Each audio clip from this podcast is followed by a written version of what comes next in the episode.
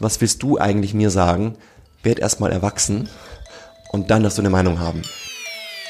Bullshit Bingo, der Podcast. Über Dinge, die du nicht mehr hören kannst oder nicht mehr sagen willst. Sammeln Sie Payback-Punkte? Woher kommst du eigentlich? Also so richtig. Und wann gibt's Nachwuchs? Jeder von uns hat seine eigenen Sätze aus der Hölle. Welche sind es bei dir? Es ist Bullshit Bingo Donnerstag. Wir haben uns im Vorgespräch schon ordentlich aufgeregt. Wir haben uns schon ein bisschen in Rage gesprochen. Äh, deswegen habe ich das Gefühl, es wird eine gute Folge. Und wir, das sind Ronja. Hallo Ronja. Hallo. Und Madeline. Und mit uns am Tisch sitzt aber noch jemand, den du jetzt mal ein bisschen näher vorstellst, Ronja. Genau, heute regen wir uns nicht alleine auf, sondern wir haben einen Gast mal wieder bei uns. Hallo Dr. Wolfgang Gründinger. Schön, dass du heute da bist. Servus, danke für die Einladung. Wir haben uns äh, schon aufs Du geeinigt. Und ähm, kurz mal vorweg, Wolfgang ist ja erstmal, das war immer so mein Empfinden, ein, ein Name für eine ältere Generation. Ha, schon ein kleiner Spoiler auf die Folge. Ähm, aber wie alt bist du denn? Ich bin 36 Jahre alt und tatsächlich ist ähm, im Ausland der Name Wolfgang extremst geil. Weil? Weil Wolfgang, das ist super, das kennt man im Ausland nicht. Ähm, in Nepal war das mal ganz krass, sagte einer, ist das wirklich ein richtiger Name? Und ich so, ja, ja. Also das steht in deinem Reisepass. Ich so, ja, ja, es ist in meinem Pass. Ich heiße wirklich so. Ist bei uns zu Hause in Deutschland ganz normal. Wir müssen unsere Kinder nach dir benennen. Oh Gott, Aber das ist auch ein bisschen gruselig. we can't do Wolfgang because there are no wolves here. We should do Monkey Gang. ja? Und dann habe ich mit diesem Typi da so eine halbe Stunde philosophiert, wie er seine Kinder zu benennen hat. So, du bist völlig frei, ja. Also Was, für was habt ihr euch dann entschieden? ähm, Yeti Gang. Ah, Finde ich auch gut. Ist gut, Ja. im deutschen Western Yeti-Gang. Kann man machen. Wolfgang ist heute nicht da, um uns Bullshit-Bingo-Sätze über seinen Namen zu verraten, sondern äh, wir reden über Bullshit-Bingo-Sätze im Zusammenhang mit Generationen. Denn du nennst dich selber auf deiner Homepage Zukunftslobbyist und Generationserklärer, bist äh, Politik- und Sozialwissenschaftler und hast zu dem Thema Generation sehr viel zu sagen und auch schon geschrieben, denn Autor bist du auch noch. Ich habe mir hier ganz viele Sachen aufgeschrieben und ich habe aus deiner Vita, alles, was ich gefunden habe, nur das rausgenommen, was für uns relevant ist. Ja, Zum Beispiel machst ein Ehrenamt in der Stiftung Generationengerechtigkeit und noch ganz viele andere Sachen. Aber hätte ich alles aufgeschrieben, dann hätte ich hier erstmal eine halbe Stunde Referat darüber schreiben müssen, was du eigentlich alles machst. Vielleicht können wir aber kurz zu Anfang nochmal darüber reden, warum du dich Generationenerklärer nennst. Also wie, wie kommt das, dass du darüber so viel weißt oder warum interessiert dich das so? Also als ich ungefähr so 15, 16 war, so vor 20 Jahren, ich wollte so ein bisschen die Welt verändern. Internet war gerade am Entstehen. Wir haben noch gegen Atomkraft gekämpft. Es gab die Wehrpflicht noch. Es gab die Ehe für alle noch nicht. Es, also es war eine komplett andere Welt als heute. Die ältere Generation hat das nicht so ganz kapiert gehabt, warum wir uns eigentlich aufregen. Und es gab immer diese, diese Bullshit-Sätze, so, die Jugend von heute, die hat's doch so gut, die Jugend von heute ist doch so unpolitisch, die Jugend von heute will doch gar nicht mehr arbeiten und so weiter und so fort. Und ich dachte mir, das trifft auf mich doch gar nicht zu. Und ich kenne auch so viele andere Menschen, die von sich selbst ja am besten wissen, für was sie eigentlich stehen und die mit diesen Fremdzuschreibungen, wie wir angeblich zu sein haben, nicht klarkamen.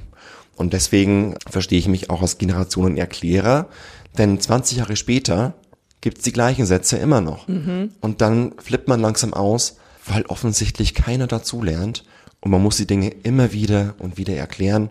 Das heißt, wer lernt nicht dazu? Die verschiedenen Generationen, äh, weil wir so eine, so eine unsichtbare Hürde dazwischen haben, weil da immer mal wieder abgesteckt wird, so, das sind jetzt wieder die jungen, neue Generationen und da versteht man wieder nicht. Man blickt irgendwie mit einem sehr pauschalisierenden und sehr bauchgefühlartigen Blick auf die Jungen von heute. Und ähm, das Maximale, was alte Menschen haben meistens als Connection zur jungen Generation, sind die eigenen Kinder. Und dann heißt es, meine Kinder sind so, deswegen ist die ganze Generation so. Oder der Praktikant und die, die Praktikantin, die dann nicht Kaffee kochen kann oder so, dann heißt es halt, die junge Generation kann gar nicht mehr, nicht mal Kaffee kochen. Ja, die ist total faul und verludert und luxusverwöhnt. Nicht mal mehr Kaffee kochen kann sie. Ja, also das ist so ein induktives Schließen, also vom Einzelfall auf die gesamte Generation. Und das verbietet sich ja eigentlich wissenschaftsmethodisch, ähm, aber so weit denken die meisten ja nicht. Deswegen haben wir jetzt heute dich, damit du uns mal die Generation erklärst und eben auch sagst, welche Bullshit-Bingo-Sätze es da so gibt, die wir eigentlich direkt mal aus unserem Kopf rausstreichen können. Also es gibt ja auch mehrere Generationen inzwischen. ne? Wenn man über die Jugend spricht, ja, ähm, sprechen viele immer noch über die Generation Y. Das sind so wir, so, so die in den 80er Jahren geborenen, Anfang der 90er Jahre geborene. Und ähm, diese Generation Y, ähm, also Y wie das englische Y, aber auch so Y wie das Warum, ja, weil die Generation sich angeblich immer nach dem Warum fragt, irgendwie also auf Sinnsuche sich befindet. Und das hat auch angeblich zu tun mit deren Jobvorstellung. Also angeblich sind wir so ultra hippe, ultra flexible Jobnomaden, die den Arbeitgeber schneller wechseln als ihre Turnschuhe, wenn nicht sofort das Dienstfahrrad kommt und das Sabbatical kommt und Work-Life-Balance, dass es nur so kracht. Also da muss auch irgendwie Sinn dahinter sein und flexibles Arbeiten. Und ja, das trifft natürlich auf ein paar Leute zu, aber auf eine kleine Elite nur. Nicht mal auf die meisten Studierenden trifft das ja zu. Ähm, Es gibt eine Umfrage unter Akademikern, die gerade studieren und die wurden nach ihren Jobs befragt, was sie gerne machen möchten. Und dann haben die meisten gesagt, na ja, ihnen ist wichtig ein sicherer Arbeitsplatz, ein gutes Gehalt und Vereinbarkeit von Familie und Beruf. So Dinge wie selbstständiges Arbeiten oder Kreativität oder Innovationsfähigkeit kamen erst ganz hinten. Also eigentlich das Gegenteil von diesen ultra flexiblen Jobnomaden. Und wenn man sie fragt, ja, und wo möchtet ihr gerne arbeiten? Hat ein Drittel der Studenten gesagt und der Studentinnen im öffentlichen Dienst. Ja. Also Staat statt Start-up. Genau das Gegenteil eigentlich von dem, für was diese Generation in ihrer Gesamtheit eigentlich steht. Also angeblich steht. Ähm, Und das muss man immer wieder erzählen, immer wieder erklären, denn die meisten jungen Menschen möchten nur ein ganz normales Leben führen und eben nicht ein ultra hipper Jobnomade sein.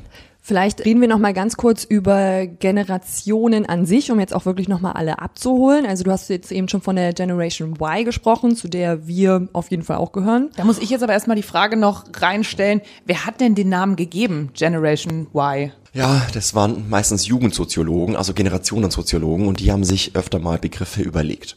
Also davor gab es auch schon die Generation X. Das sind so die, die vor uns kamen tatsächlich. Deswegen hat sich das Y irgendwie angeboten im Alphabet. Und ähm, in Abgrenzung dazu, die Generation X, die hat ja keinen Sinn im Leben so ein bisschen. Ja, die im Kalten Krieg geboren ähm, und auch aufgewachsen im Kalten Krieg, irgendwie bisschen nihilistisch veranlagt. Ähm, und dann kam die Generation Y, die jetzt nach dem Fall der Mauer mit einer schönen neuen Welt aufwuchs, mit einer Friedensdividende, mit offenen Grenzen und die jetzt sich auf Sinnsuche begab. Und dann nach uns kommt angeblich die Generation Z. Das sind die, Also das sind jetzt die, die noch jünger sind Die als noch wir. jünger sind als wir, genau. Generation X ist- sind die, die jetzt noch eine Generation älter sind als wir Mhm. und Z die, die jünger sind. Genau, und danach, wer weiß, was nach Z kommt, vielleicht die Generation A wieder, von vorne anfangend. Und es gibt natürlich sehr viele andere Generationen, Bezeichnungen. Ja. Es gibt auch die Millennials, sind auch Generation Y eigentlich, genau die gleiche Kohorte, wenn man so möchte. Es gibt dann auch noch die, also wenn man ganz von früher anfängt, die Flakhelfer-Generation. Die welche? Mauer- die Flakhelfer-Generation, also diejenigen, die halt im Krieg noch ähm, aufgewachsen sind, ja, die Flakhelfer waren. Danach gab es dann so die Nachkriegsgeneration, die Wirtschaftswundergeneration. Also man kann es auch mit, mit gewissen Ereignissen der Geschichte auch verknüpfen und nicht nur mit äh, so wirklich relativ stupiden X, Y, Z Bezeichnungen, ähm, aber alles Fremdzuschreibungen und nur sehr selten kommt es mal vor, dass wirklich jemand aus der Generation selbst sagt, hey, wir sind jetzt irgendwie die und die Generation. Zum Beispiel ist das passiert mit Florian Illis, einem Autor, der so in der Zeit der 90er Jahre ein Buch schrieb, Generation Golf. Und in diesem Buch hat er die Lebenswelten der jungen Menschen dort eingefangen ähm, und da konnten sich sehr viele wiederfinden. Da ging es auch um Konsumprodukte, es ging um Lebensgefühl, es gab die Love Parade ähm, und das hat er relativ gut eingefangen und damit auch eben diesen Begriff der Generation Golf eigentlich ganz gut geprägt. Ich habe mir auch die Frage gestellt ähm, im Voraus, nicht nur wie du, Madeline, äh, wer bezeichnet eigentlich diese Generation, aber eben auch, wenn man jetzt mal einen Generationen-Zeitstrahl im Internet sucht, dann findet man eigentlich immer den gleichen Aufbau. Und da ist vor der Generation X, sind da dann auch nochmal die Babyboomer oder kommt dazwischen noch was? Nee, ich glaube nicht. Also das überlappt sich ja zum Teil auch. Also die Babyboomer kommen so ungefähr ja vor X vielleicht, überlappen noch mit der Generation X.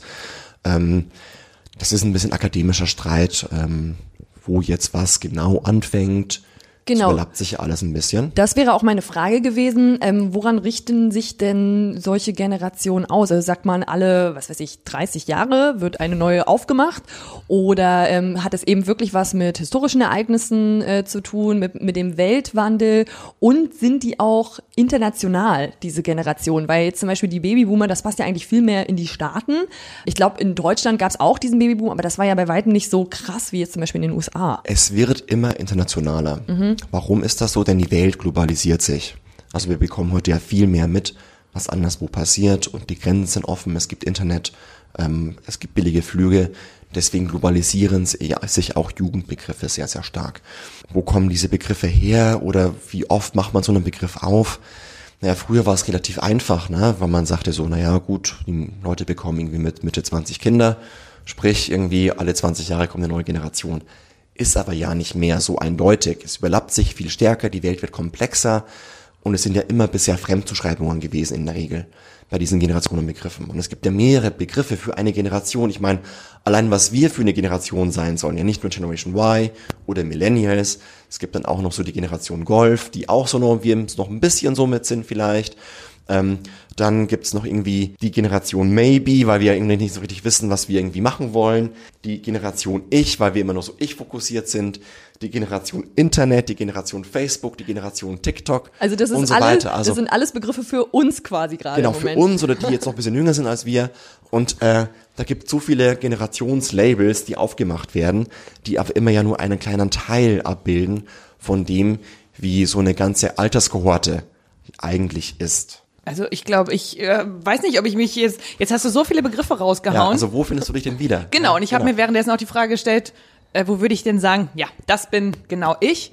Maybe, vielleicht, aber das würde ich wahrscheinlich eher meiner Maybe vielleicht. äh, genau, siehst du, maybe vielleicht meiner Fähigkeit zuschreiben oder Nicht-Fähigkeit, mich entscheiden zu können. Das fängt ja schon im Supermarkt bei mir an. Deswegen so diese Unentscheidungsfreudigkeit, das kenne ich und ich nehme auch ganz gern einfach Entscheidungen mal hin, die dann für mich getroffen werden, die für mich auch klar gehen, weil wenn ich mich von mir aus entscheiden muss, ist eher schwierig. Vielleicht ist das am ehesten das, was ich noch mitnehmen würde, aber dann sagst du auch Generation TikTok, da sage ich ganz klar, das sind alle, die nach mir kommen, damit habe ich jetzt nichts zu tun. Facebook, ja, habe ich vielleicht mitbekommen, so den Anfang, aber haben wir im Vorgespräch ja auch drüber gesprochen. Mittlerweile haben wir Facebook doch abgegeben an die Ü40, 50-Jährigen. Also für mich wäre das schon wieder eher jetzt aktuell Generation X. So.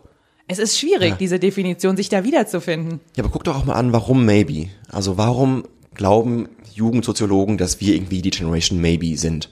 Ähm, nämlich Abgrenzung zur Generation vorher. Denn die hatten eben keine Wahl. Für die war das Leben relativ klar gezeichnet. Schule, dann Ausbildung oder Universität, heiraten, Kinder kriegen, Haus bauen, Baumpflanzen, ein Job, sehr lange. Da gab es nicht so viel zu entscheiden. Das war klar vorgegeben, wie das Leben zu sein hatte. Und jetzt haben wir eben mehr Freiheit und damit müssen wir eben auch entscheiden. Ich glaube, da ist dieses Maybe, das, das kommt ja auch so ein bisschen despektierlich daher. Also man sagt so, ja, die heutige Jugend, die kann sich gar nicht mehr entscheiden. Ähm, immer nur Maybe, niemals Ja, niemals Nein. Das ist auch so ein bisschen ja von oben herab geguckt, ja, von den Alten herabgeguckt auf die heutige Jugend, die so verwahrlost ist, dass sie gar nicht mehr sich entscheiden kann. Eigentlich müsste es aber doch anders heißen. Eigentlich müssten wir noch sagen, wir sind die Generation Freiheit, während die Generation vor uns die Generation Zwang war oder die Generation Korsett oder die Generation, da war schon was vorgegeben, das man ausfüllen musste irgendwie. Und ähm, da bin ich sehr, sehr froh, dass ich ein bisschen später geboren bin als andere, denn ähm, wir haben einfach mehr Freiheiten gehabt, uns zu entscheiden für etwas. Und ich glaube, diese Freiheit ist auf jeden Fall natürlich besser als die Generation Korsett. Aber eben bringt sie auch mit sich, dass man eben eine Wahl treffen muss und sich mit vielen Dingen, also manchmal ist das ja auch ein bisschen überfordernd, ne, diese Qual der Wahl haben und vielleicht stehen auch deswegen so viele junge Menschen da und denken sich, ich, ich weiß gerade nicht wohin. Jetzt habe ich vielleicht gerade meinen Abschluss gemacht oder mein Abitur, aber jetzt muss ich mich entscheiden für einen Job, den ich dann mache, bis ich 67 bin. Was, was, soll ich da machen? So, Richtig, genau, Die, ja. genau das war so mein Gefühl, ähm, als ich mein, ähm, mein Abitur abgeschlossen hat, habe. Jetzt muss ich mich für was entscheiden, dass ich dann bis zur Rente mache. Ist natürlich nicht so. Also heute sehe ich das anders. Ich weiß, ich kann auch mal meinen Beruf wechseln, wenn ich das möchte. Ich kann auch noch mal neu anfangen. Aber damals war das das Gefühl so. Ich war komplett überfordert und meine Eltern haben das auf der einen Seite verstanden, aber waren auf der anderen Seite so, aber du hattest doch jetzt 18 Jahre Zeit, dir was zu überlegen. Ich habe witzigerweise beides abgedeckt. Ähm, ich habe mich auf der einen Seite für Lehramt entschieden, weil ich dann eben auch so war, da ist es dann was sicheres, da komme ich vielleicht in den öffentlichen Dienst, da weiß ich, was ich zu tun habe und ich sehe ja auch ganz viele Menschen von jung bis alt, die das, die das bis zur Rente machen. Also, ja, vielleicht mache ich das. Wo ich mir heute denke so, ähm, Ronja, du und Menschen, du und junge Menschen, äh, niemals. Und äh, Genau, weil die nach uns kommen, sind ja noch schlimmer als wir. nein, nee, ich bin einfach ich, Unsere Jugend damals, wir waren noch okay, aber die Jugend Genau. von heute, die ist noch Die schlimmer geht gar als nicht. wir. die geht gar nicht mehr. Nee, aber ich, ich bin äh, zum Beispiel überhaupt gar kein Mensch, der mit Kindern zusammenarbeiten kann. Ich, ich, das habe ich nicht im Blut, so das wäre nicht mein, das ist nicht mein Ding. Und dann auf der anderen Seite habe ich mich dann aber für ein Journalismus- und Medienstudium entschieden, was ich dann tatsächlich gemacht habe. Also ich hatte genau diese zwei unterschiedlichen Sachen drinne. Ich habe dann nur das Journalismusstudium gemacht, weil da wurde ich halt angenommen und beim Lehramt halt nicht. Also rückblickend, wenn du jetzt sagst, dass du eh nicht hättest als Lehrerin wirklich glücklich werden können, dann hat das Schicksal für dich da aber eine richtig gute Entscheidung getroffen. Ja, Ronja. ja, vielen Dank, liebes Universum. Ähm, das ist, das ist wirklich so. Das war zum Beispiel ein Grund, warum ich mich für diesen Job entschieden habe, weil ich mich eben nicht festlegen konnte, weil ich sehr, sehr viele Sachen ausschließen konnte. Bei mir war Lehramt direkt raus, da wusste ich schon, das will ich auf gar keinen Fall. Und dann war halt noch die große Auswahl. Also da hatte ich, nach dem Abi hatte ich dann diesen Katalog, der war so drei Finger dick, den ich dann vor mir hatte mit Berufen, die man jetzt machen kann, mit, mit Sachen, die man jetzt studieren kann. Und ich konnte richtig viel ausschließen und irgendwann ist es dann bei mir auch Journalismus, Medien geworden, weil ich mir da nämlich gedacht habe, da ist ja eigentlich kein Tag gleich. Also du hast immer unterschiedliche Interviewpartner vor dem Mikrofon. Das heißt, du hast so viel Auswahl, wie ich für mich damals gedacht habe, wie du in keinem anderen Beruf hast. So deswegen passt da vielleicht auch wieder dieses dieses maybe jeder Tag soll anders sein, so richtig festlegen noch nicht und das ist so der Beruf, der wo man sich festlegen kann, wo man da aber die Inhalte, wo die jeden Tag wieder variieren. Und da habe ich auch gleich einen Bullshit-Bindungssatz, den ich mir aufgeschrieben habe. Vielleicht hast du den ja auch auf deiner Liste, ähm, Wolfgang. Und zwar, ach man, in deinem Alter, da hatte ich schon ein Haus, da hatte ich schon zwei Kinder und war verheiratet. Und du mit deinen 28 weißt irgendwie immer noch nicht so richtig, wo du hin sollst. Ja, genau. Also ähm, so eine Erwartungshaltung, Mhm. dass man ja, als man selbst jung war, bereits schon so viel erreicht hatte. Also ähm, es gibt auch diverse Autoren, wie es gibt diesen Michael Nast, Autor von Generation Beziehungsunfähig, Mhm. ähm, auch wieder so ein Generationenbegriff, der irgendwann feststellte, ja, ich bin jetzt irgendwie Mitte 30 und in dem Alter hatten meine Eltern schon Haus und Kind, also quasi ihn als Kind und ähm, zwei Autos und ähm, waren irgendwie doch zufrieden mit dem Leben und er ist immer noch Single und hat eben kein Haus und kein Kind und Auto weiß ich nicht. Sagt er, oh, was ist denn mit uns passiert so ungefähr? Ja, aber früher musste man halt auch irgendwie jung heiraten. Gerade als Frau musste man ja auch abgesichert sein. Es gab da auch einen gewissen ökonomischen Druck dahinter. Und es war auch sozial vorgegeben, das so zu machen. Es gab eben keine andere Option. Und heute hat man die Freiheiten zu tun, was man möchte. Und die Geburtenraten steigen ja momentan auch wieder leicht an. Insofern die, der Vorwurf an die junge Generation, ihr kriegt keine Kinder mehr, ist völlig aus der Luft gegriffen. Oder auch, dass wir beziehungsunfähig wären. Das ist Das ist ja auch kompletter Quatsch, Quatsch. natürlich, ja, weil früher war es eben auch Zwang. Man musste sich früh entscheiden. Und heute muss man sich eben nicht früh entscheiden. Das war, wenn man noch mal früher geht, war es ja auch ein, ein Ziel der Frau, leider, also vermeintliches Ziel und Lebensziel, dass man eben heiratet, ähm, gut heiratet und ein Kind bekommt. Und das ist ja eben jetzt in unserer Generation nicht mehr so. Ich muss nicht heiraten, ich muss auch kein Kind kriegen. Gott sei Dank. Genau, man muss es halt nicht mehr Ja. machen. Und das ist doch eigentlich gut. Also früher war Generation Beziehungszwang, jetzt ist Generation Beziehungsfreiheit, aber wir begreifen es als etwas Defizitäres. Also wir sagen, das ist schlecht, denn es gibt so viel Auswahl, man kann sich gar nicht mehr entscheiden. Stimmt aber nicht. Es gibt natürlich Auswahl und man muss sich entscheiden. Aber früher hatte man die Auswahl gar nicht und man hatte gar keine Möglichkeit, sich anders zu entscheiden als für ein relativ eingeengtes Lebensmodell. Während heute alles erlaubt ist und alles möglich ist. Früher gab es eben auch keine, offiziell gab es auch keine Homosexualität, zumindest nicht unter Männern, war nämlich unter Strafe gestellt sehr lange, bis in die 90er Jahre hinein. Und ähm, Frauen mussten in der Generation meiner Mutter immer noch, zumindest vom Gesetz her, ähm, sich es eine Erlaubnis geben lassen von ihrem Ehemann bis in die 60er, 70er Jahre hinein, dass sie arbeiten gehen durften. Es gab einen Koppeleieparagraphen, ja? Also wisst ihr, was das ist? Nee. Der Nein. Koppeleieparagraph im Strafgesetzbuch, der hat es verboten und du kamst in den Knast, wenn du als Eltern zum Beispiel es deinen Kindern erlaubt hast, mit ihrem Freund oder Freundin irgendwie zu übernachten. Ja, das ist Koppelei, wurde bestraft. Oh mein Gott. Und wir haben es halt einfach, ja, also, und davon jetzt abzugrenzen und sagen so, die Jugend von heute, die hat nur noch Tinder. Das ist ja wie Online-Shopping. Ähm, das ist ja irgendwie so eine große Auswahl. Man kann sich gar nicht mehr entscheiden. Das ist wirklich in etwas seltsamer Position. Denn klar, man muss sich entscheiden, aber man hat die Freiheit dazu, sich zu entscheiden. Man muss sich nicht entscheiden. Man kann sein Lebensmodell machen, wie man möchte. Man kann schwul sein, man kann lesbisch sein, man kann bi sein, ähm, man kann viele Partner haben, ähm, man kann nur einen Partner haben. Ähm, das ist egal und ähm, das ist eine große Freiheit und es ist gut, dass wir diese Freiheit genießen dürfen. Eben, es ist ja viel geiler, sich entscheiden zu können, als sich nicht entscheiden zu dürfen. Und äh, wo wir jetzt gerade schon bei Beziehungen sind, habe ich das Gefühl, da gibt's jetzt so zwei Strömungen. Natürlich gibt's auch immer so die Mischung dazwischen, aber ich sehe eben viele Menschen in meinem Alter oder vielleicht auch noch ein bisschen jünger, also ich bin jetzt 30, die sich entweder ganz klar der Generation beziehungsunfähig zuschreiben, die damit auch so ein bisschen kokettieren. Ja, so ein Label, das genau, sich gibt, ja. dass es ja auch irgendwie schick geworden ist, dass man sich nicht so richtig festlegen muss, dass man sich nicht so richtig festlegen kann. Also ich will es auch überhaupt gar nicht bewerten. Also das will ich damit auf gar keinen Fall machen. Es ist gut, dass wir die Freiheit haben, aber es gibt eben auch Menschen, die sich das dann so zuschreiben, für die es das Allerschlimmste wäre, in einer monogamen Beziehung länger zu leben, weil das nicht mit ihrem Selbstbild irgendwie hinhaut. Und auf der anderen Seite sehe ich dann aber wieder Paare in meinem Alter, die diese ganze klassische Chose mitmachen, die dann, die dann heiraten, Haus bauen, Kinder kriegen, wo ich manchmal so ein bisschen das Gefühl habe, dass sie das nicht hinterfragen oder ich finde auch bei Hochzeiten sind ja noch so viele Traditionen mit drin, die man einfach gar nicht hinterfragt, die vielleicht auch, die man eigentlich Und als finden es einfach schön, glaube Wir ich. finden's auch. schön. Und auch dafür gibt's wieder ein Label, nämlich die Generation Biedermeier oder Oh die ja. Generation Spießer. Also, ähm, und ich glaube, da ist ein bisschen was dran sogar. Denn ähm, ich meine, wir sind halt schon so ein bisschen spießig zum Teil. Ähm, ich habe vorhin gesagt, viele wollen in den öffentlichen Dienst gehen. Das ist schon spießig, Beamter werden zu wollen oder Staatsangestellter werden zu wollen. Und die wollen einen sicheren Arbeitsplatz haben. Ist auch so ein bisschen, ja, so ein bisschen spießig. Und dann, was noch passiert, ist, dass der Alkoholkonsum der jungen Menschen immer weiter sinkt. Dass der Zigarettenkonsum der jungen Menschen immer weiter sinkt.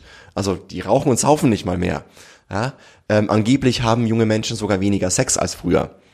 Ähm, weiß man nicht genau, durch Befragungen kann man das rausfinden, mehr oder weniger, aber auch das ist ja relativ spießig. Und viele sagen ja tatsächlich, ja, ich möchte halt einen, einen guten Job haben, der einigermaßen gut bezahlt ist, der sicher ist. Die Welt ist ja unsicher da draußen, also es verändert sich so viel so schnell. Ähm, es ist alles volatil geworden, es ist alles unsicher, alles ambivalent. Ähm, wir haben jetzt irgendwie Trump und Pandemie und Brexit und es passiert so viel da draußen. Ach ja, der Brexit, Ich möchte ganz irgendwie, vergessen. ich möchte, Läuft noch. Ja, ne, läuft noch, läuft, läuft bei uns, ne? Ähm, und dann habe ich doch lieber so mein, mein Häuschen oder meine Wohnung und so und meinen sicheren Job und meine Partnerschaft und so ein paar schöne Rituale. Und warum denn nicht? Und ein Haus und ein Hund. Denn was wäre das Gegenteil? Kein sicherer Job, kein Hund, kein Haus. also dann, dann lieber Haus und Hund und Job als kein Haus und kein Hund und kein Job. Aber können wir denn heutzutage überhaupt erst spießig sein, weil wir die Wahl haben? Eigentlich schon, oder? Es macht, glaube ich, mehr Spaß, spießig zu sein, wenn man sich dafür entscheiden kann. Es ist, es ist ja auch um, so ein bisschen vielleicht nach etwas Festem greifen in dieser wo, Welt, wo wir jetzt so viele Entscheidungen treffen können und äh, selbstständig arbeiten können und jeder wirklich sein eigenes Unternehmen aufbauen kann, wenn er denn nur, Stichwort Startup, ne, wenn man da wirklich richtig viel reinpackt und so weiter und so fort. Vieles ist unsicher. Ich habe auch das Gefühl, man verdient nicht mehr so gut wie früher. Also ich meine, meine Eltern sind zum Beispiel, ähm, ich komme aus einer Arbeiterfamilie. Und die haben trotzdem dann sehr jung ein Haus gehabt und dann auch sehr jung ein Haus gebaut, dann nochmal selber. Und das, also trotz fest, wenn ich jetzt meinen festen Job noch hätte, trotz festen Job, hätte ich mir das nicht leisten können einfach. Also ich Ja. weiß nicht, wie das gegangen war bei denen. Und ich glaube, in so einer Welt ähm, fässt man dann so gerne nach was Festem an und sagt so, okay, aber ich habe meinen festen Job und da fühle ich mich sicher und das, ich mache das so, auch wenn alle anderen sich viel mehr entscheiden und viel mehr Sachen ausprobieren. Und das ist ja auch okay, weil du musst es ja auch nicht machen. Diese Sicherheit kommt halt vielleicht dann tatsächlich von den Dingen, die man schon immer so gemacht hat, Die weil man man kennt. die kennt von Genau, seinen man Eltern. kennt das dann und das ist für viele auch entlastend. Und wenn man sich entscheiden muss, das kann man ja nicht jeden Tag tausendmal machen. Also genauso wie, wenn ihr mal wisst, das ist mein Lieblingsbäcker, dann gehe ich halt immer zu diesem Bäcker hin. Ähm, genauso entscheiden sich viele auch Spitzenpolitiker und Spitzenmanagerinnen und Manager ja oft für die gleiche Kleidung, weil sie einfach safe ist. Ja, also Mark Zuckerberg, bestes Beispiel, immer nur graue T-Shirts. Ja. Ähm, weil er Löw. sagt so, Jogi genau, Löw. oder Jogi Löw oder Steve Jobs damals, auch Barack Obama, der sagte, ich trage nur graue Anzüge, weil äh, es entlastet mich einfach in meinen Entscheidungsspielraum. Also es gibt da auch, das ist wohl untersucht, ähm, Decision Fatigue heißt das dann im, im Fachjargon. Ähm, und deswegen auch junge Menschen sagen dann sehr häufig, ich bleibe einfach bei einigen Dingen, die bewährt sind und warum nicht. Und übrigens, wenn wir gerade auch davon sprechen, wir können irgendwie alles erreichen und alles tun, das gilt ja auch nicht für alle jungen Menschen. Ja, es gibt gerade in der Unterschicht ähm, eine Gruppe von jungen Menschen, die sozial abgehängt sind, die einen sogenannten Statusfatalismus haben. Das heißt, dass sie nicht mehr daran glauben, aufsteigen zu können, und zwar egal, wie sehr sie sich anstrengen. Und das ist auch anders als früher. Denn früher galt, leiste was, arbeite hart und du steigst auf. Heute gibt es dieses Versprechen nicht mehr. Man kann noch so viel arbeiten, das glauben sehr viele Menschen, gerade junge Menschen, und sehr viel leisten, sehr hart arbeiten, und trotzdem steigt man nicht auf. Man ist gefangen und hat keine Chance auf sozialen Aufstieg. Und das ist ja gefährlich. Und diese, diese Lücke zwischen der Mittelschicht, die schon als Kinder und Jugendliche in den Urlaub fliegt, Snowboard fahren geht, Klavierstunden hat und so weiter, und der Unterschicht, die das alles nicht hat, die jetzt nicht Hunger leiden muss unbedingt, aber die eben arm ist, die Lücke wächst. Und das ist gefährlich.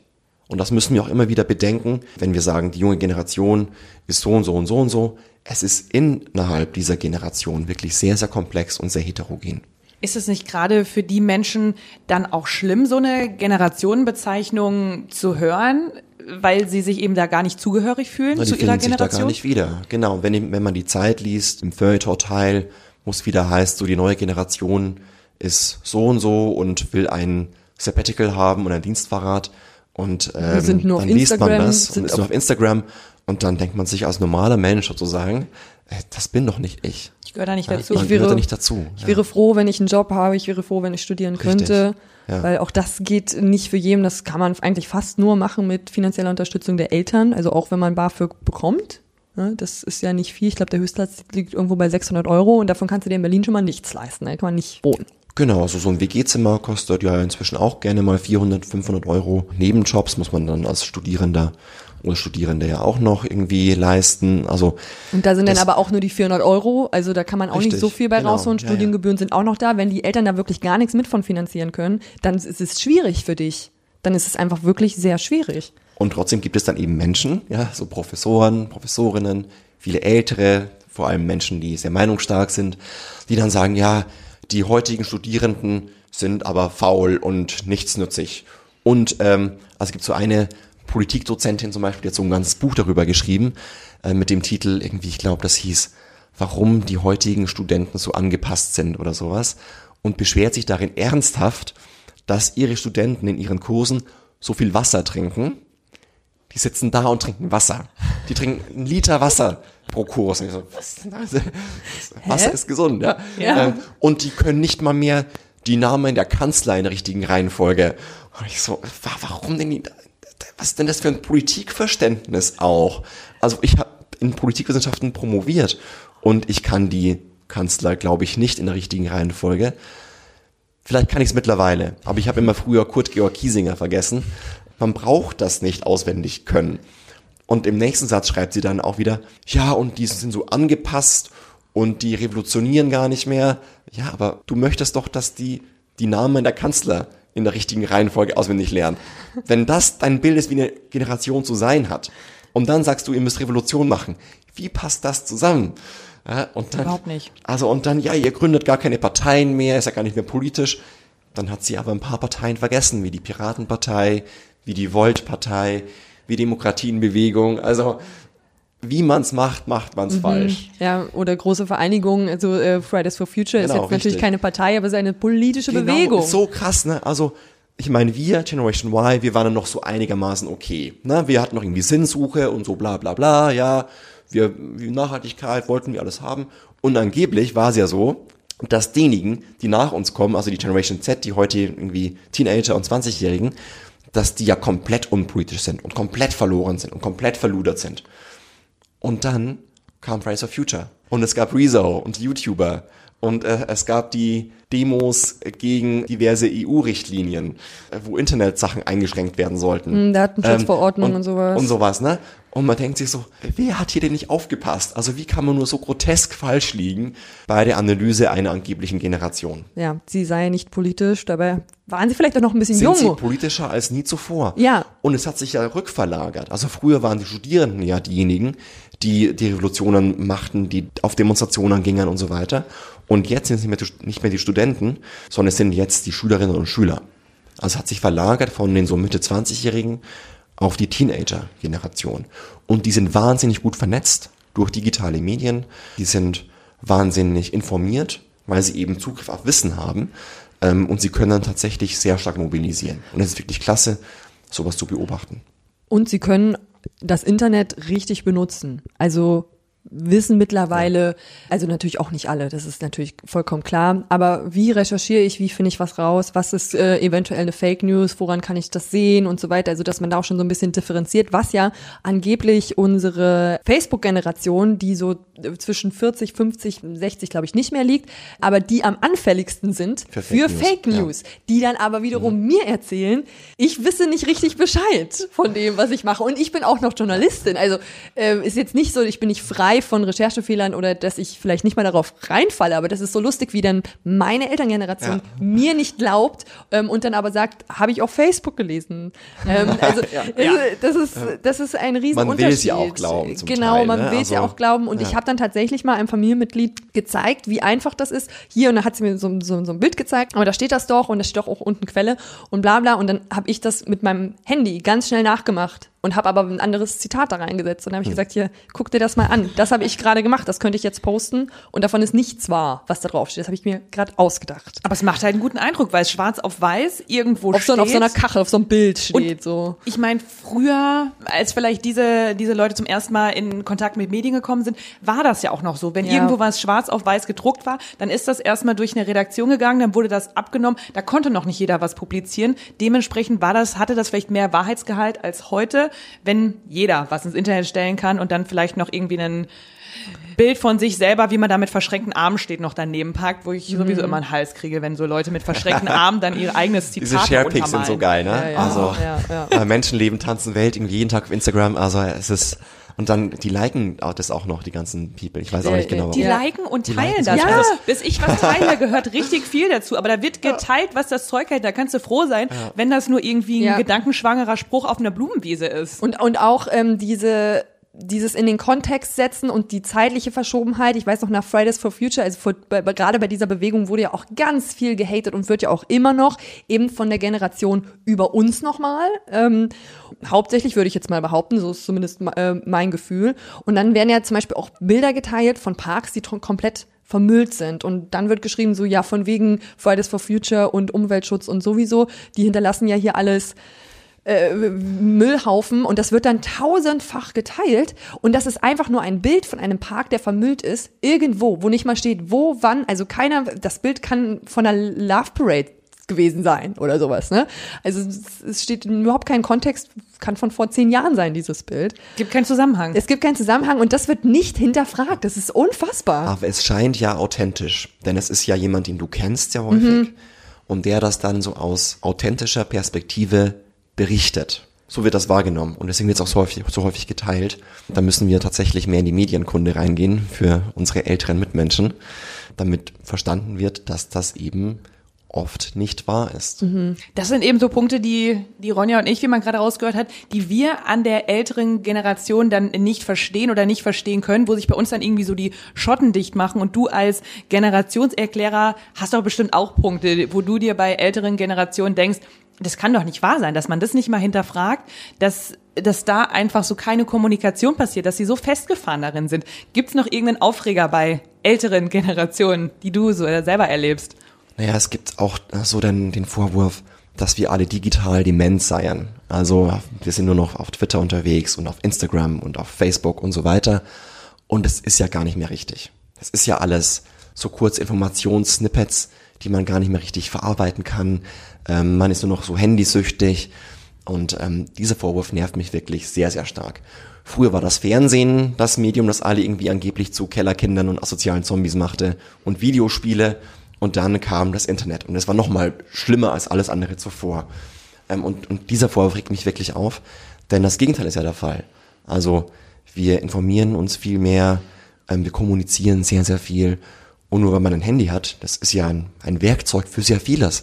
Und das wird immer noch nicht verstanden, weil von sehr vielen Älteren immer noch ausgegangen wird, dass man hier einfach nur dumme Dinge tut mit dem Handy. Aber man macht ja viel mehr damit. Man kommuniziert, man informiert sich, man guckt sich Videos an und so weiter.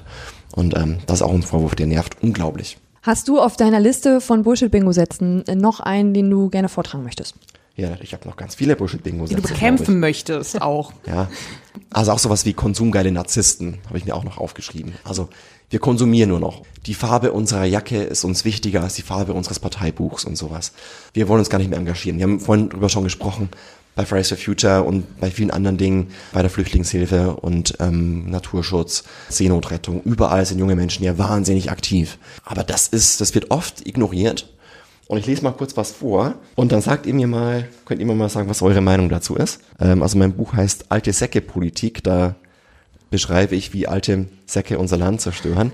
Und ich habe hier ein Zitat gebracht. Also das ist nicht von mir jetzt, sondern von einem anderen. Und der beschreibt eine Generation. Diese Generation möchte den Wohlstand, den ihre Elterngeneration erarbeitet hat, lediglich genießen. Sie verkörpert eine mehrheitlich unkritische, nur nach Konsum strebende Ego-Gesellschaft, agiert unpolitisch und ist die erste Generation, die Modeorientierung, Hedonismus und Markenbewusstsein zu einem Wert erhebt. Kann es sein, dass das Aristoteles ist? Nein. Weil ich weiß nämlich, dass, das hat mir mal im Ethikunterricht, ja. dass Aristoteles selbst schon mal so einen Satz gebracht hat, so nach dem Motto, die Jugend von heute ist so furchtbar. Also selbst da ging das schon los. Also es gibt tatsächlich auch ähm, Zitate von Sokrates und von Aristoteles, also dem Schüler von Platon, der wiederum Schüler von Sokrates war, die sowas ähnliches gesagt haben. Ja, die Zitate, die meistens überliefert werden, sind nicht nachweisbar, aber die haben sowas ähnliches geschrieben. Das Zitat von gerade war über die Generation Golf. Also 1990er ah, Jahre. Von ja. unseren Eltern also nämlich. Also quasi so ein bisschen, wir nur ein bisschen älter, ja, so mhm. ungefähr jetzt, die jetzt so 40, 50 sind, die sind der Generation Golf. Und die waren das. Aber ich wette mit euch, davor war es angeblich auch schon so und davor war es auch schon so. Und jetzt sind wir so? auch so und die nach uns sind auch so.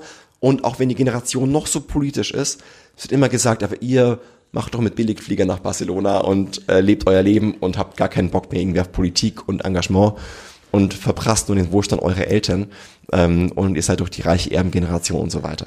Woher kommt das? Ist das der Neid auf die Jüngeren? Ist das vielleicht auch dieses abgrenzen und sich nochmal als was Besseres fühlen wollen? Oder woher kommt das, dass wir immer auf die nachfolgende Generation schimpfen und sagen, da, da, da wird alles nur noch schlimmer? Ich meine, ich bin auch ein bisschen neidisch auf die, die nach mir, mir kommen, denn die haben Internet gehabt und ich noch nicht. Ich hatte Internet erst, als ich so 16, 17 war. Kam das so langsam und dann kam noch StudiVZ und dann kam Facebook. Und heute haben die bereits, wenn sie aufwachsen, einen Zugriff auf Wissen und auf Vernetzung und auf so Tools, die heute ganz normal sind, wie Google Maps und man kann Bahnfahrten online buchen. Das war früher alles anders. Es wird auch nicht mehr geraucht in Zügen also früher, als ich dann im Zug fuhr, musste ich ja meine Klamotten erstmal waschen, weil ich halt stank nach Zigarettenrauch. Wir kamen auch Kopfschmerzen dadurch und sowas. Also viele Dinge sind auch besser geworden und da ist man schon so ein bisschen neidisch auf die, die nach einem kommen. Und vielleicht lenkt es auch daran, dass man sagt, ja, wir früher, wir haben noch alles so viel schlechter gehabt und ihr wisst gar nicht, wie gut ihr es habt. Und das erlebe ich auch von Älteren, dass sie sagen so, ja, früher Wolfgang, da mussten noch meine ganze Familie musste noch in unserer Kupferwanne im gleichen Wasser baden. Die Sätze und, kennen wir alle, äh, ja. Und ihr jetzt, ja, ihr seid ja so luxusverwahrlost. Gerade ja. zu mir das zu sagen, die auch in Armut aufwuchs, ist so ein bisschen schwierig, ja. Aber das ist das Bild, das viele Ältere haben, die sagen, früher, da hatten wir ja nichts. Und ihr heute habt so vieles. Und ähm, ich glaube, daher kommt auch ganz vieles ähm, so an negativen Attributionen an die junge Generation. Aber auf der anderen Seite gibt's dann den Spruch, der auch ein Bullshit-Bingo-Spruch ist, den, glaube ich, jeder von uns schon mal gehört hat. Früher war alles besser. Ja, aber in der eigenen Jugend war immer alles besser und heute ist ja nur noch Luxusverwahrlosung am Start. Ich Also, glaube, dieser Satz ist, hängt auch so ein bisschen damit zusammen, darüber haben wir auch in der letzten Folge gesprochen. Dieses, wenn man das ganze Leben lang eine Einstellung hat, zum Beispiel, man denkt nicht darüber nach, dass man Fleisch isst und plötzlich wird das von einer ganzen Generation hinterfragt. Müssen wir denn wirklich so viel Fleisch essen und ist es nicht viel besser, wenn wir uns alle vegetarisch ernähren würden oder sogar vegan? Ob das jetzt alles umsetzbar ist, ist ja erstmal dahingestellt, aber nur der Gedanke und dann werden Studien dazu gemacht und es wird belegt oder es wird eben nicht belegt und so weiter und so fort. Und dass man sich eben dann äh, daran festkrallt, früher war alles besser, früher war das einfacher und ich finde das alles doof, was ihr jetzt macht, weil ich habe ja seit 50, 60 Jahren meine Einstellung und jetzt soll ich die hinterfragen und mich ändern und äh, sagen und mir selbst eingestehen, ich habe vielleicht ein bisschen wenig was hinterfragt, was ich gemacht habe. Man kann sich ja auch mit 50 noch zum Vegetarier verändern. Warum denn nicht? Das geht ja. Aber eben das jetzt dann nochmal anzugehen und damit ja eben auch sein restliches Leben, zumindest in einer bestimmten Thematik zu hinterfragen, das ist, glaube ich, das, was auch so Generationen sagen lässt. Also nee, ihr, äh, das ist total blöd, was ihr macht. Und Fridays for Future und ihr werdet schon noch sehen, wenn Die ihr mal groß seid, in die ihr Schule braucht, gehen, genau. Ja, Die, die sind jetzt zwar politisch, aber nicht, nicht richtig politisch. Genau, die machen falsch nicht politisch. korrekt, die sind falsch politisch, weil die müssen in ihrer Freizeit demonstrieren gehen. Ja. Und nicht während der Schulzeit. Das ist ja ganz äh, schlimm. Haben wir zwar auch gemacht damals und haben die Uni bestreikt und so, Ja. aber äh, damals war es schon okay. ja, genau. Aber bei uns war das ja was anderes. Oder Arbeitnehmer bestreiken ja auch ihre Arbeit, wenn sie eigentlich frei haben und nicht, wenn sie normalerweise Genau, arbeiten. ja. Also klar. Das ist ja der Sinn der Sache, dass man halt einen Schulstreik macht, damit halt auch die Medienaufmerksamkeit generiert wird und da ein bisschen Druck aufs System kommt. Weil was junge Menschen wirklich gelernt haben ist, wenn sie halt keinen Krach machen, nicht laut sind, dann hört niemand auf sie. Das ist auch ein Satz, den ich mir aufgeschrieben habe. Der ist nicht so ein richtiger Bullshit-Bingo-Satz, ähm, weil er vielleicht auch gar kein Bullshit ist, aber es ist eben ein Satz, der in dem Zusammenhang Generation oft fällt. Uns Jugend hört doch keiner zu, wir werden doch nicht ernst genommen. Also ich fühle mich jetzt nicht mehr als Jugendliche oder Jugend, aber manchmal fühle ich mich eben auch nicht ernst genommen und ich kann die noch Jüngeren verstehen, dass sie sagen, Ja. wir werden doch einfach gar Ist nicht komplett so. ernst genommen. Komplett. Und das Problem bei der ganzen. Sache ist ja auch noch, wenn es dann wirklich in die Politik geht, also wir sagen, ab 18 darf ich jetzt wählen gehen, ist es ja einfach so, wenn alle, wenn wirklich 100 Prozent der 18 bis 29-Jährigen wählen gehen würden, haben wir ja immer noch keine Chance, irgendetwas so zu machen, wie wir das wollen, weil es eben noch die älteren Generationen, die, die sind so viel, also es ist einfach so ein demografisches Problem, dass wir gar nicht dagegen ankommen, wenn die alle einer Meinung sind, dass die CDU zum Beispiel gewählt wird. Und das sind ja dann auch die Personen in den Machtpositionen, die Älteren. Ja, noch und das kommt noch dazu, das sind alles unsere Arbeitgeber und Arbeitgeberinnen, vor allem Arbeitgeber im Moment noch. Man hatte das Gefühl, was soll ich ändern? Was kann, wie kann ich, ich komme doch gar nicht gegen euch an. Ja, die Jungen sind immer noch zu wenige. Sie sind mittlerweile organisiert, aber die haben sich erstmal organisieren müssen, um ihre Stimme zu erheben. Ähm, ein Drittel aller Wählerinnen und Wähler ist über 60 Jahre alt und die Hälfte der Parteimitglieder von CDU, CS und SPD ist über 60 Jahre alt. Und da kommen junge Menschen gar nicht mehr vor. Weder deren Kanäle, über die sie kommunizieren, noch deren Lebensgefühl, noch deren Interessen. Und es ist ja nicht so, dass immer so zwischen Jung und Alt so ein krasser Krieg herrschen würde. Also so ein Generationenkrieg, Jung gegen Alt oder sowas. Ähm, das möchte ich gar nicht mal behaupten. Aber es gibt eben unterschiedliche Lebenslagen und unterschiedliche Wertegerüste. Wie du auch schon sagtest, na, früher war halt andere, anderes normal. Der Verbrennungsmotor, Autofahren, andere Statussymbole, man hat Fleisch gegessen. Machen heute immer noch viele. Von mir aus fahren Leute auch Auto und essen Fleisch. Muss jeder selber wissen. Aber es hat sich vieles verschoben von den Werten her, von den Lebenswelten her. Und das clasht eben aufeinander in der Politik. Bei der CDU in Berlin gab es zum Beispiel vor ein paar Jahren eine Umfrage unter den Mitgliedern. Seid ihr für oder gegen die Ehe für alle? Und die CDU-Mitglieder über 60 haben gesagt, wir sind dagegen. Und die CDU-Mitglieder unter 30 haben gesagt, wir sind dafür. Nur waren es zu wenige. Aber, genau, ist, halt egal, weil die unter 30 sind halt zu wenige. Die sind nur ein ganz kleiner Bruchteil der Parteimitglieder bei der CDU Berlin. Und das sogar innerhalb einer Partei, die ja eigentlich schon ein gemeinsames Wertefundament eigentlich haben sollte. Ist ja auch eine Wertegemeinschaft, so eine Partei. Man geht ja nicht zu irgendeiner Partei oder so, sondern man geht eben zu einer Partei, weil man für irgendwas steht. Und wenn es schon in, innerhalb von einer Partei, innerhalb einer Stadt, nämlich Berlin in dem Falle, so krasse Unterschiede gibt zwischen alt und jung, dann gilt das erst recht für die gesamte Gesellschaft. Wobei Dingen wie Zuwanderung, Islambild, ähm, auch Klimaschutz, Digitalisierung, Tierschutz, Ernährung, Verkehr und so weiter und so fort. Man könnte tausend Themen hier durchgehen. Es wirklich krasse Interessenskonflikte gibt zwischen Älteren in ihrer Mehrheit und Jüngeren in ihrer Mehrheit. Und das muss man irgendwie austarieren.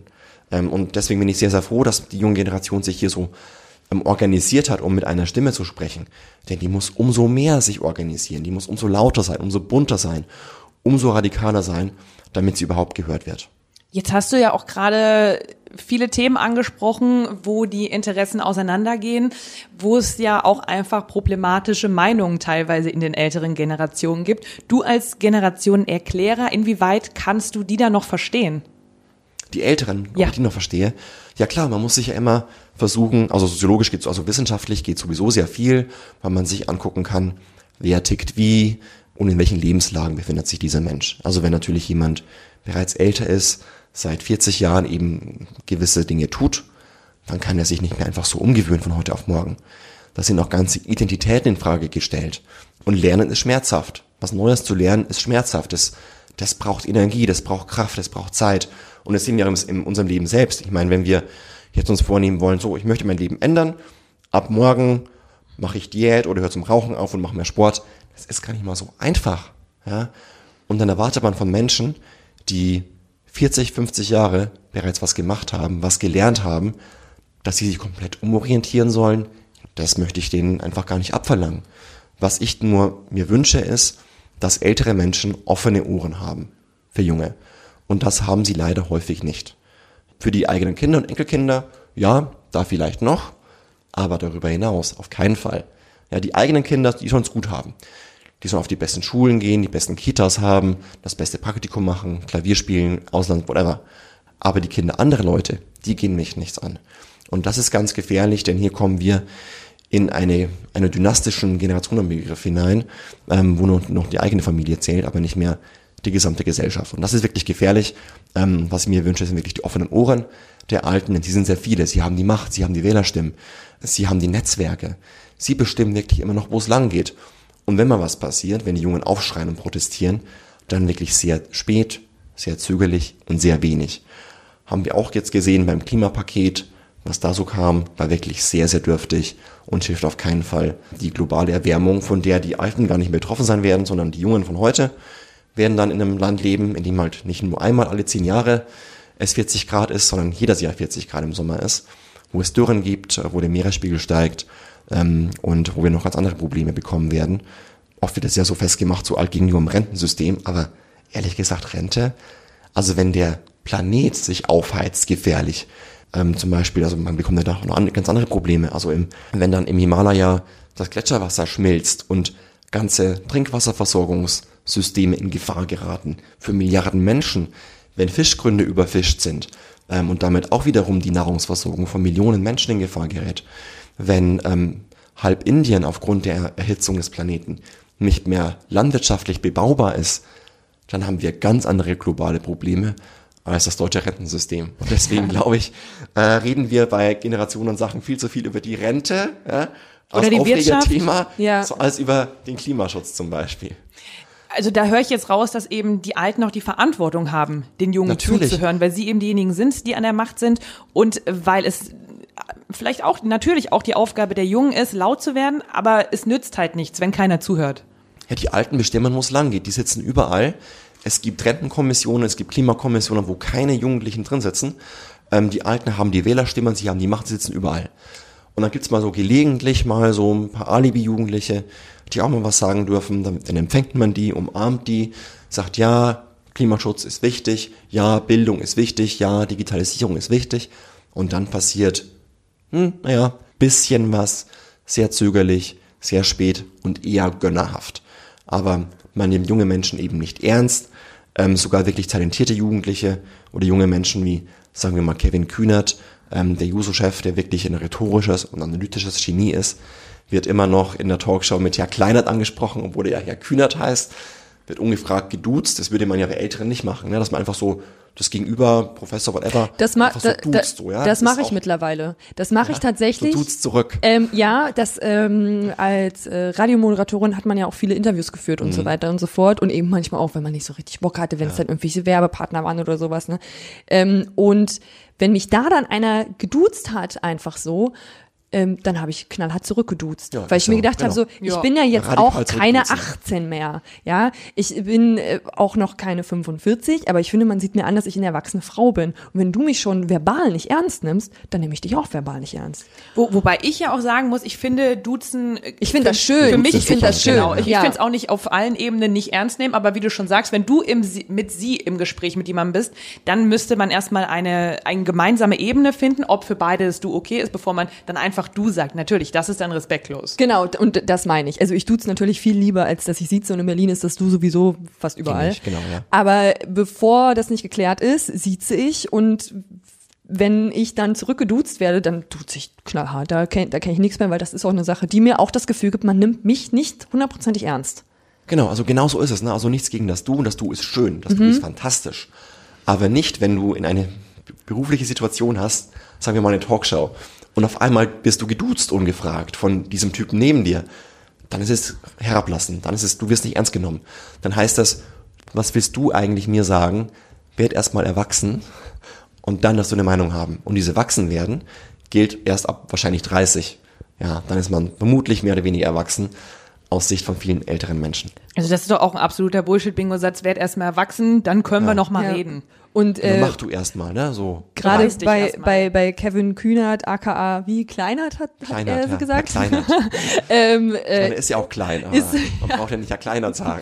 Nicht, wenn es gerade keine Ja, Rolle spielt. dafür ist er ja aber auch, äh, ist er aber auch kühn, ne? Also ähm, da wird, der wird ja auch, also er ist zum Beispiel einer von vielen Kandidaten, äh, das gleiche gil- gilt ja zum Beispiel auch für Philipp Amthor oder so, ähm, die extra eingeladen werden mit dem Label, wir haben auch die junge Generation zu Gast oder wir sprechen eben auch äh, mit den Jungen. Dabei sind es ja eben auch ganz normale Politiker, die natürlich klar ein größeres Ohr haben für eben die jüngere Generation, weil sie selber noch näher dran sind und das selber erlebt haben, wie es ist, nicht gehört zu werden.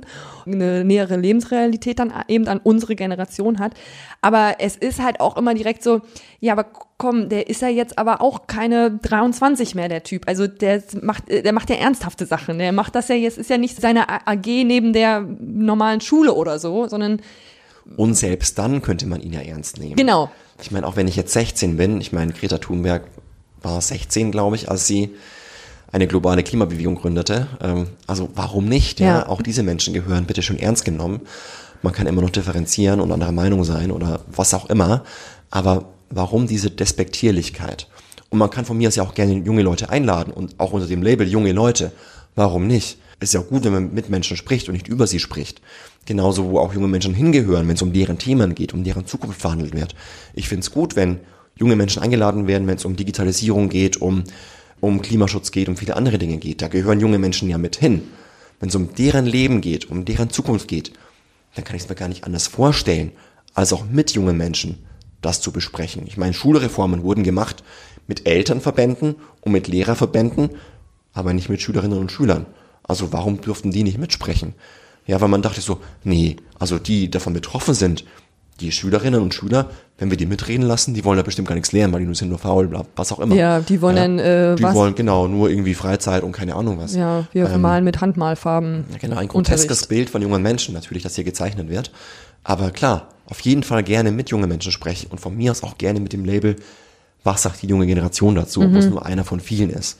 Ähm, das finde ich eigentlich gar nicht mal so schlecht. Aber was mich wirklich genervt hat, jetzt auch gerade bei Amtor zum Beispiel, und man kann von ihm erhalten, was man will, ähm, gerade auch jetzt, nachdem rauskam, dass er schon ein bisschen auch so ein bisschen ähm, dirty da am Start Der ist. kleine Ähm, Lobbyphil. ähm, der den Ruf aller Lobbyisten in den Dreck zieht mit seinen Aktionen da. ähm, aber der wurde ja immer so bis, also richtig despektierlich, so als der so ein Benjamin Button und ähm, so der der kleine Knilch und so und äh, wirklich so aufgrund seines Alters runtergemacht. Nicht aufgrund seiner Meinung, nicht aufgrund seiner Position, sondern aufgrund seines Alters wurde er runtergemacht. Und das finde ich auch nicht cool. Es gab auch vor ein paar Jahren, als zum Beispiel Lindner auch noch, also Christian Lindner, der heutige FDP-Chef, noch jünger war, da gab es auch so den Vorwurf, ja, die FDP Boy Group, so die Boyband und so. Also auch so despektierlich junge Menschen, die nichts können, die halt nur so jung sind und so die Nachwuchsleute, die eigentlich nicht so richtig kompetent sind. Und das nervt mich ungemein, dass man jungen Menschen ähm, die Kompetenz abspricht, Das ist ja auch diskriminierend. Also ich finde, manchmal muss man vielleicht härtere Worte dafür finden, damit Leute mal verstehen, was das eigentlich ist. Dass es nicht nur so ein Runterspielen ist und ja, haha, witzig oder so, sondern wenn du aufgrund von irgendwas nicht ernst genommen wirst, was halt kein Hand und Fuß hat, dann ist das diskriminierend. Egal, ob es jetzt um dein Geschlecht geht, um dein Alter geht, das ist diskriminierend. Und ich fand den Titel von deinem Buch sehr, sehr spannend. Heißt ja Alte Genau. Säcke-Politik.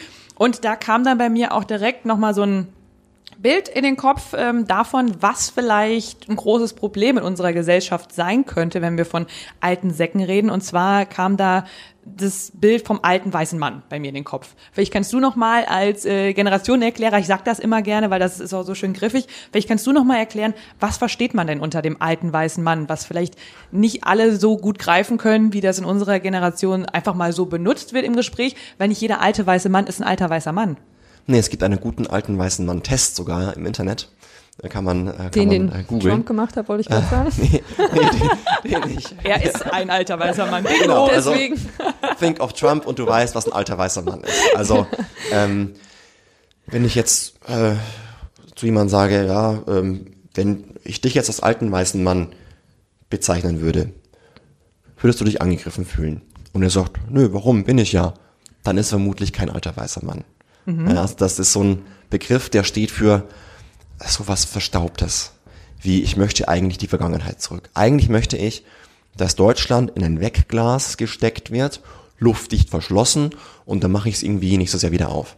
Weil sie keinen Fortschritt wollen, nichts verändern wollen.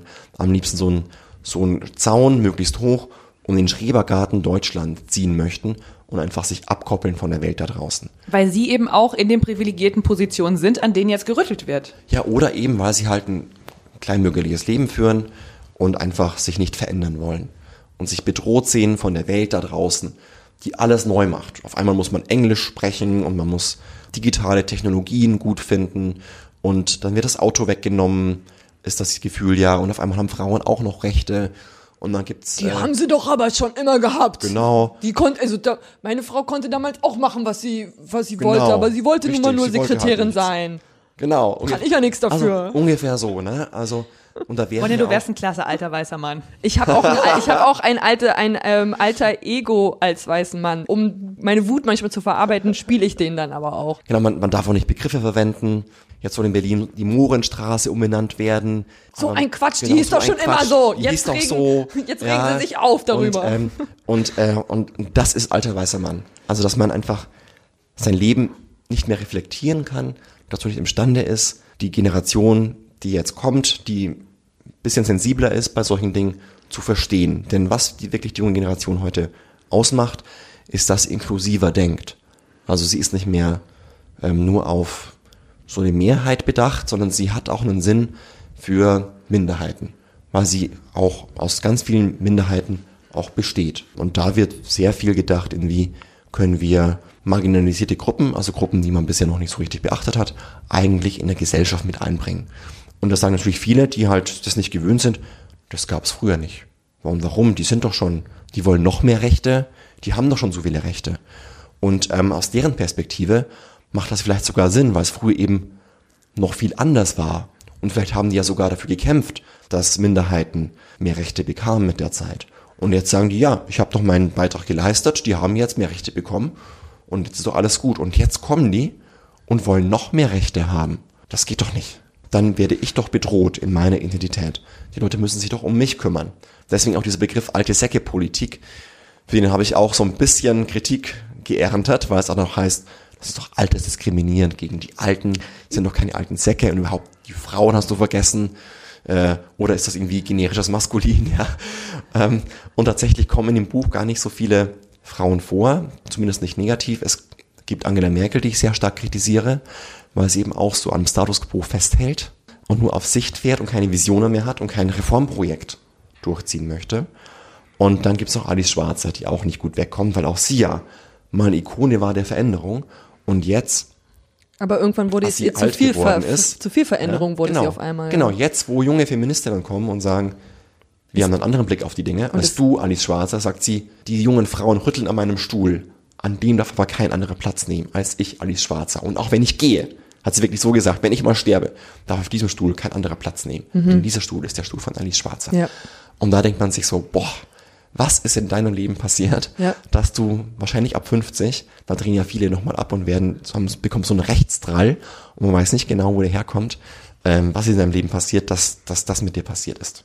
Und damit hat sie auch für mich dann äh, die Krone ganz klar abgesetzt. verloren. Genau. Abges- ja. Sie stand mal für Veränderung, aber als sie dann nicht mehr das Gesicht war, also dann war es ja eigentlich doch nur irgendwie ich bezogen. Dann, war, dann geht es ihr doch gar nicht um die Ich, Sache. ich, glaub, ich glaube nicht mal, dass das so war, aber ich, ähm, äh, sie hat sich ja wirklich viel eingesetzt für Frauen und für Frauenrechte, aber eben genau das, jetzt kommen die jüngeren Frauen und die wollen eben noch mehr Veränderung und sagen, ähm, pass auf, liebe Alice, hier und da, da gibt's noch ein paar Sachen, die können wir noch besser machen. Und die können wir noch mehr Oder durchsetzen machen, und noch ja. anders und die können wir anders machen. Und vielleicht ist die Ansicht auch gar nicht mehr so aktuell von dir, sondern die ist jetzt schon ein bisschen verändert. Und wenn man dann halt sagt, öh, nein, auf gar keinen Fall und was ihr macht ist falsch, dann ist sie halt eben auch ein alter weißer Mann im In Endeffekt. dem Falle, genau. Ja. Also, Sagt man denn dann äh, auch alter weißer Mann zu Frauen, die sich so benehmen, oder ist das dann die alte weiße Frau? Weil den Begriff habe ich noch gar nicht so oft gehört. Ja, weil es nicht so viele gibt, die sich so verhalten. In der Generation sind nicht, äh, sind auch gar nicht so viele Frauen ja zum Beispiel in Machtpositionen. Also es sind ja, es noch viel die schon weniger. Und die haben sie dann wirklich nach oben durchgebissen. Und ähm, aber es ist nicht die Generation, der das erlaubt wurde. Ja, ich habe vorhin ja, oder wir haben darüber ja gesprochen, ne? Also es war früher halt wirklich nicht möglich für die Mehrheit der Frauen in der Politik oder in der Wirtschaft aufzusteigen. Es gibt ja immer noch so in den DAX-Vorständen, wie viele Frauen sind da? Die sind alles Männer und ich glaube, da gibt's mehr Wolfgangs in den DAX-Vorständen als Frauen insgesamt. Und das sagt schon was aus. Und diese Männer sehen alle auch noch gleich aus, haben das gleiche Alter, haben den gleichen Dresscode, Krawatte, Anzug, äh, weißes Hemd. Und das war's dann, ja. Relativ wenig Heterogenität. Und das löst sich jetzt langsam auf. Und deswegen fühlen sich sehr viele eben bedroht. Das geht auch um Leistung und keine Ahnung. ja, ne? und da wird aber eben diese eine Frau auch genommen, die es dann tatsächlich geschafft hat nach oben durch die Angela gläserne Merkel. Decke. Angela die, Merkel ist ja, Kanzlerin und deswegen gibt's keinen, keine Diskriminierung von Frauen mehr in Deutschland. Ja, genauso wie unter Barack Obama gab's auch keinen Rassismus mehr in den USA. Ja, genau. So, ne? Also ja Sieht man ja jetzt, Ja. wie wenig Rassismus genau, Ja, genau. Eben war. Weiterhin All Lives Matters, ne, Freunde? Und ähm, diese alte nicht. weiße Mann und diese alte Säckepolitik steht ja wirklich nur symbolhaft, ausschnitthaft, schablonenhaft für diese Lebenseinstellung. Und auch junge Menschen können schon diese bildlich gesprochenen alten Säcke sein oder alte weiße Männer sein, wenn sie eben so denken, sich so verhalten und lieber einen Schutzzaun ziehen um den Status quo, als diesen Status quo zu verändern und einreißen zu wollen. wenn wir irgendwann mal 65 plus sind und wir erinnern uns an dieses Interview zurück und äh, daran, wie lange wir jetzt äh, über die älteren Generationen geredet haben und ähm, die ja auch ein bisschen verbal getreten haben äh, oder uns über sie beschwert haben, sagen wir mal so. Welchen Rat gibst du unserem 65 Jahre alten Ich denn mit? Ja, ich glaube, dass wir versuchen sollten zuzuhören. Denn es gibt ja natürlich die Alterssturheit, es gibt aber auch die Altersweisheit. Und die treffen wir auch heute an bei ganz vielen Älteren, die sich eben umso mehr einsetzen können für die Jungen. Denn der Unterschied ist zwischen jemand, der wirklich sehr alt ist, in Rente ist, nochmal über das Leben nachdenken kann, frei von ökonomischen Zwängen, der nicht mehr arbeiten gehen muss, der nichts mehr werden muss. Genau diejenigen alten Menschen können dann auch zu den mächtigsten Fürsprechern und Fürsprechern der Jungen werden. Denn sie können nochmal freier nachdenken über das, was gerade passiert. Sie können sagen, ich setze mich dafür ein, dass deine Meinung gehört wird, dass du empowered wirst, dass du befähigt wirst, dein Leben so zu leben, wie du das möchtest und die Gesellschaft, die Welt so zu verändern, wie ihr das möchtet. Und ich, unterstütze dich mit meiner Stimme, mit meinem Geld, meinem Netzwerk, mit meinem Rat, wenn du ihn möchtest. Und das fände ich wirklich sehr wichtig, dass wir altersweise versuchen zu werden und nicht altersstur. Können wir uns dann irgendwie mal ein Beispiel nennen? Weil du hattest jetzt äh, im Gespräch auch schon ein paar Negativbeispiele genannt von Menschen, die ein bisschen stur sind in ihren Positionen. Hast du da vielleicht auch noch ein positives Beispiel? Die Person könnten wir uns dann vor Augen halten. Also es gibt ganz viele, ähm, wie Heiner Geißler zum Beispiel, also ja ein ehemaliger CDU-Generalsekretär, der in, den, in seinen alten Tagen tatsächlich nochmal sehr, sehr offen wurde für junge Menschen.